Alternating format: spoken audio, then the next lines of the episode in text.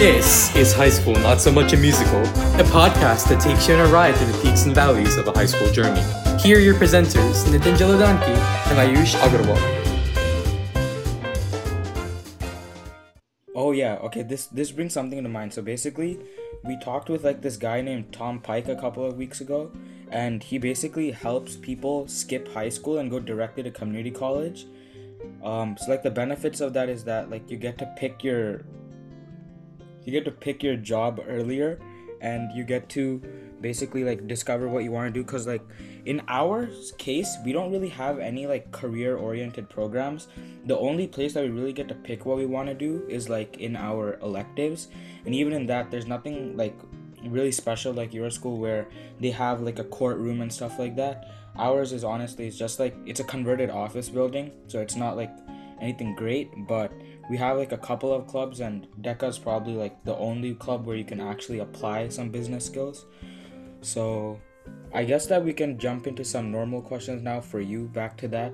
So you mentioned that you were riding around in an ambulance and that was like one of your cooler experience. So one thing that like that's one thing that i found really cool and you talked about like how you were with a real ambulance crew. So could you talk about the time that you rode in the ambulance? What was it like? Some of the tasks you had to perform? How the whole process was? And uh, we can probably get into some follow-up questions after that So I've only been on two calls so far, um, like six hours each, and some of the calls that I've been on were kind of just like transportations. Like there wasn't really much that we had to do. We just had to take them to the hospital. But one of the most intense ones that I've had was um, this patient. She was already in the hospital, but she was on like the other side of it, so we had to take her from one side to the other for some reason. But she had an allergic reaction to chemotherapy, and she kind of passed out, was unconscious. She um, she couldn't speak. She was she was fully aware of everything that was going on, but she couldn't speak. She was too tired to like open her eyes. Um, the most she could do was like squeeze our hand, and that was kind of scary for me a little because I felt like she was kind of just like losing it at that point. But we had to rush and get her to the other side of the hospital to the emergency room.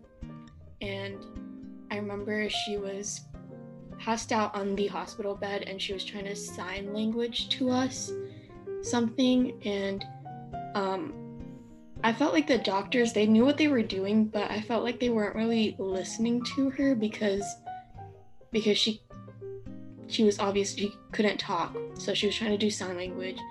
But she I felt like they weren't really like paying attention to what she had to say or try to tell us and that was kind of like a frustrating experience. But then i realized like they've been doing this for a lot longer than i have and they probably like know what to do even if she isn't able to communicate it so that was kind of a really different experience for me um, another one was um, it was just a diabetic patient and she she kind of became unconscious. She kind of like lost touch with what was going on and had to take her blood sugar.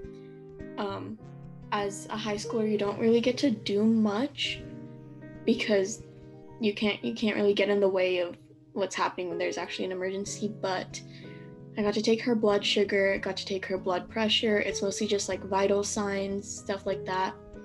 I do know one of the people that I'm in the program with, he got to go his first call ever riding on an ambulance. He got a cardiac arrest and he got to perform CPR. He saved the patient's life and it was really cool to hear about. Um, I'm still waiting for a call that interesting, but that's the most I've done so far. So is okay, so you've probably watched Grey's Anatomy. I mean like every person who goes to medical pretty much has watched that show. So if you could pick one person that was probably like your like m- greatest mentor or like a greatest support through the show or person that you look up to in the show, who would it be and why? Um, Cristina.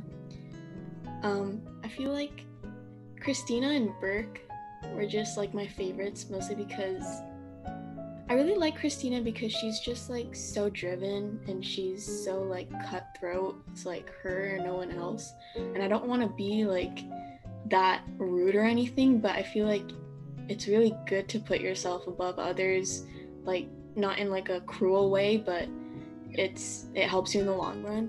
And I feel like she was just so motivated by herself. Like she, it was always like she was her only competition. She didn't care about anyone else. She was just always competing with herself, and I really like that about her.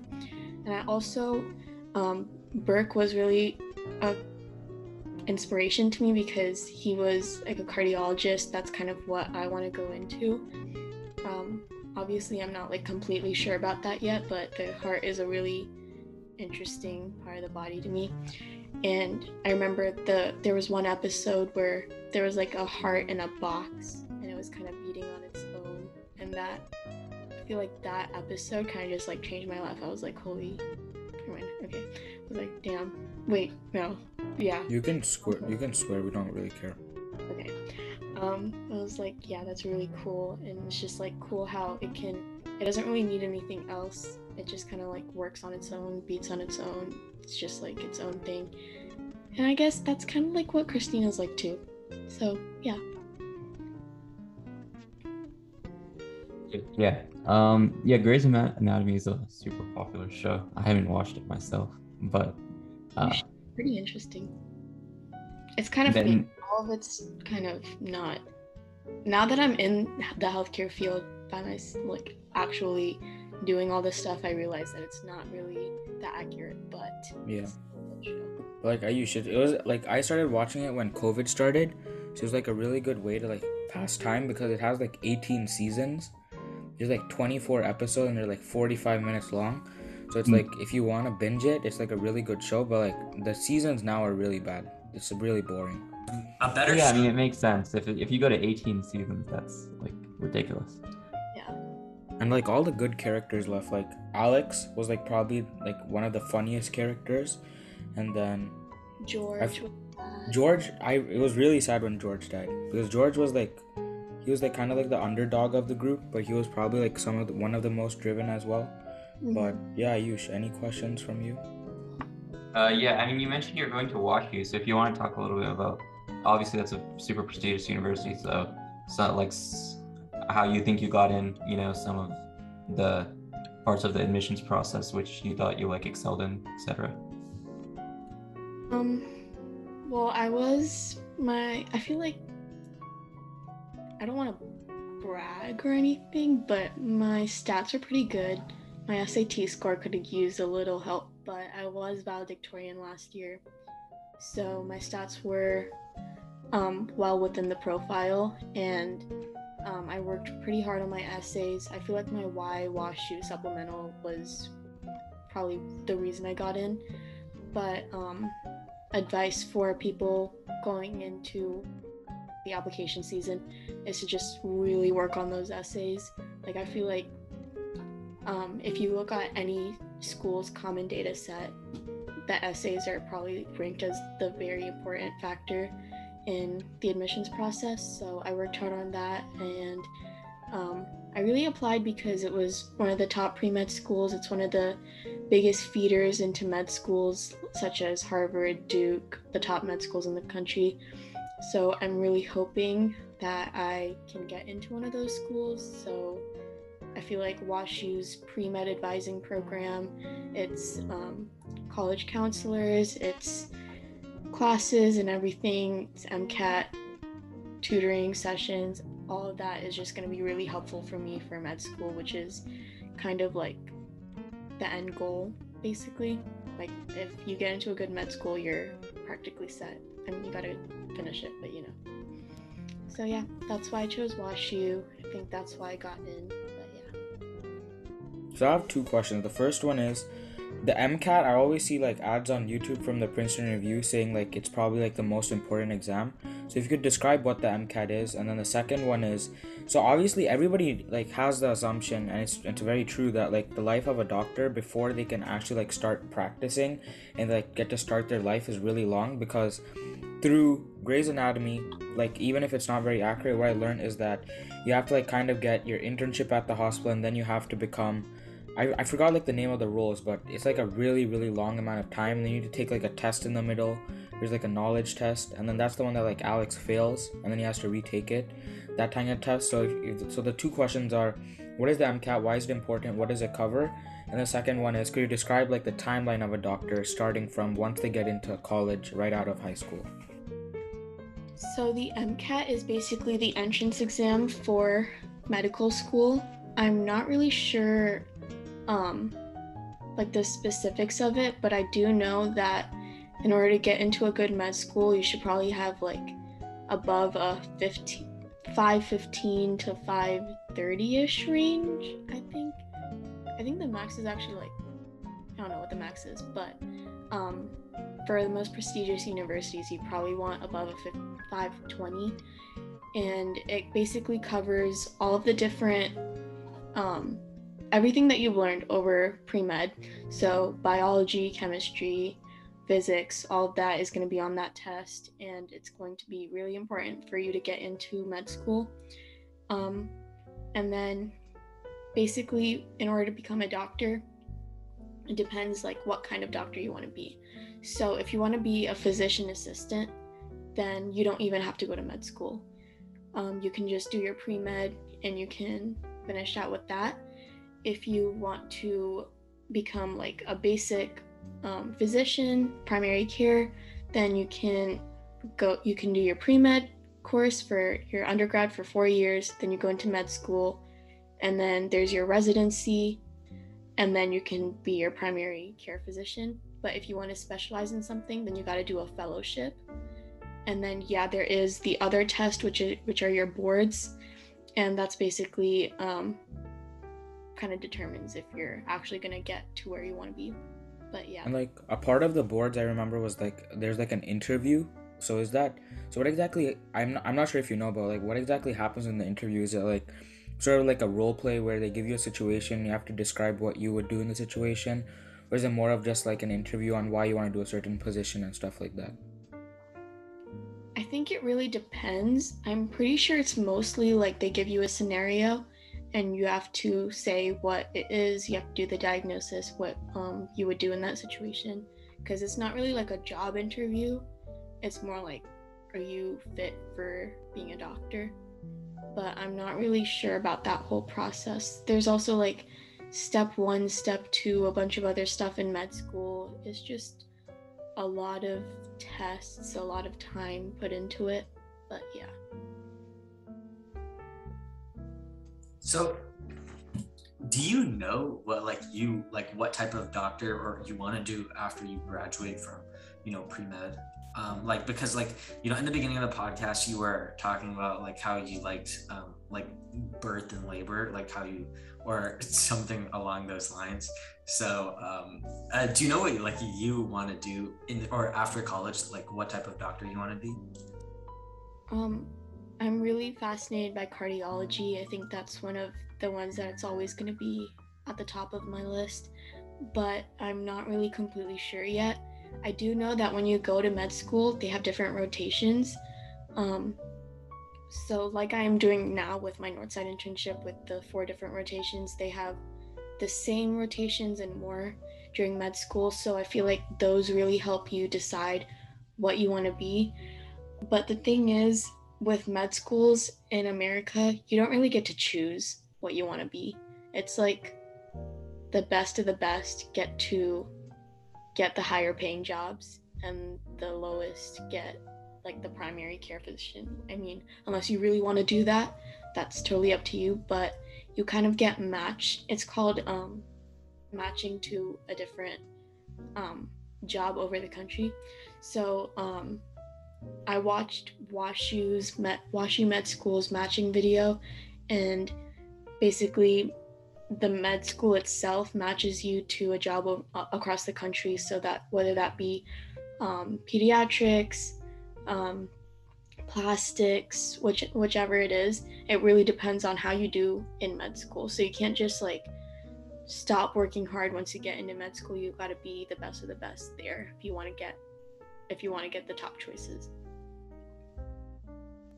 So Right. one question that I had was, um, in this I, I like that you mentioned plastics because one of the things that like people don't recognize that plastic surgeons are like doctors so there's probably like a huge like line of work that you need to do to get to like a point where you open up your own practice but if you wanted to open up your own practice what exactly what's like the process i don't like would you know what the process is and um because what most of the people that that I've seen so far is like they just op- they just work for like a general hospital.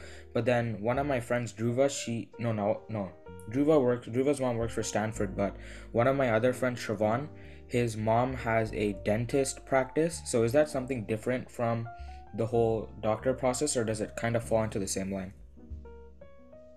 Um, for dentistry, that's like a whole different school that you have to go to, so I'm not really sure about that. But I do know that starting your own practice is like a whole different field. Like it has you do need your credibility as a doctor. You need all of that, but it's it becomes more like a business. I feel like you would probably know more about opening a practice than I would as someone who wants to go into business. So um, I feel like you would need some sort of license, you would need some sort of help, lawyers, whatever, whatnot. But um, starting your own practice, you just need your credibility, you need your um, people that work for you.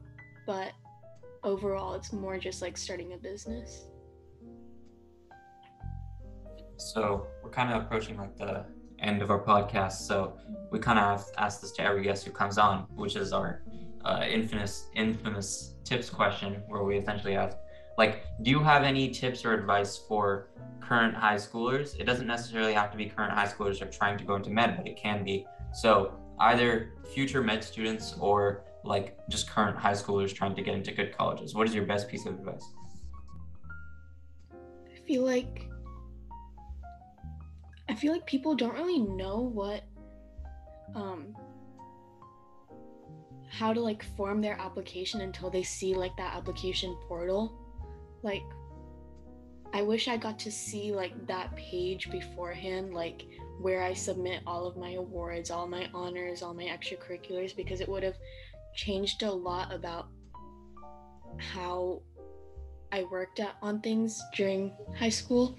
So basically, for your extracurriculars, the Common App page it gives you 10 slots to fill for your extracurriculars. So I was, and it asks you, it asks you um, what position you had, what kind of extracurricular it is, how much time you put into it, meaning like how many hours per week you put into that organization, and then like a description of it. So it doesn't really matter what you're doing, it matters how you word it. Like I could be doing the most boring stuff ever. Like I could be doing paperwork for an office, but if I word it right, that's going to look like amazing on that. Like for example, I literally work for a dance institute and I just teach like little kids.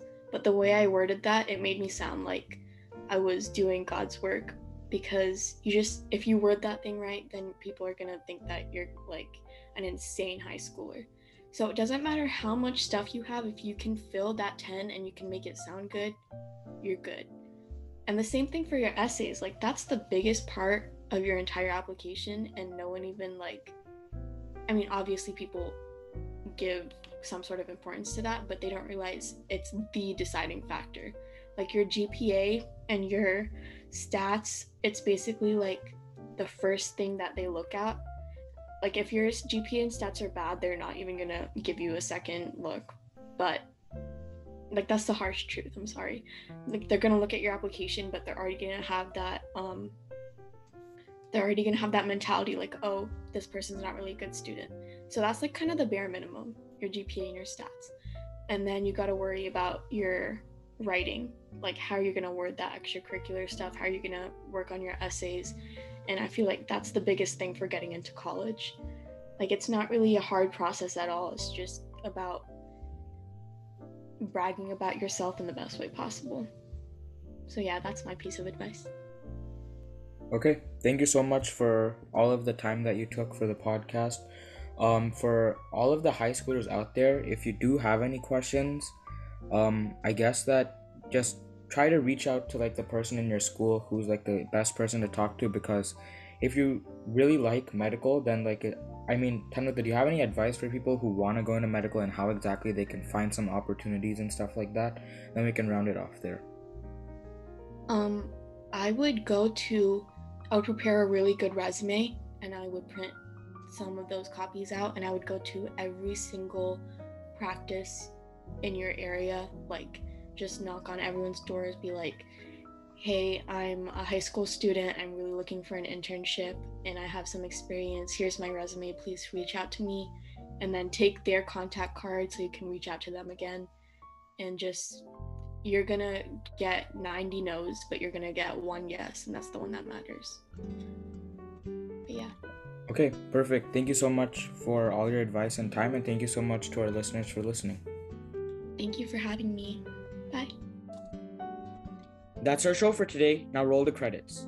High School Not So Much a Musical is hosted by Ayush Agarwal, Nitin Jaladanki, and Rishi Sinha.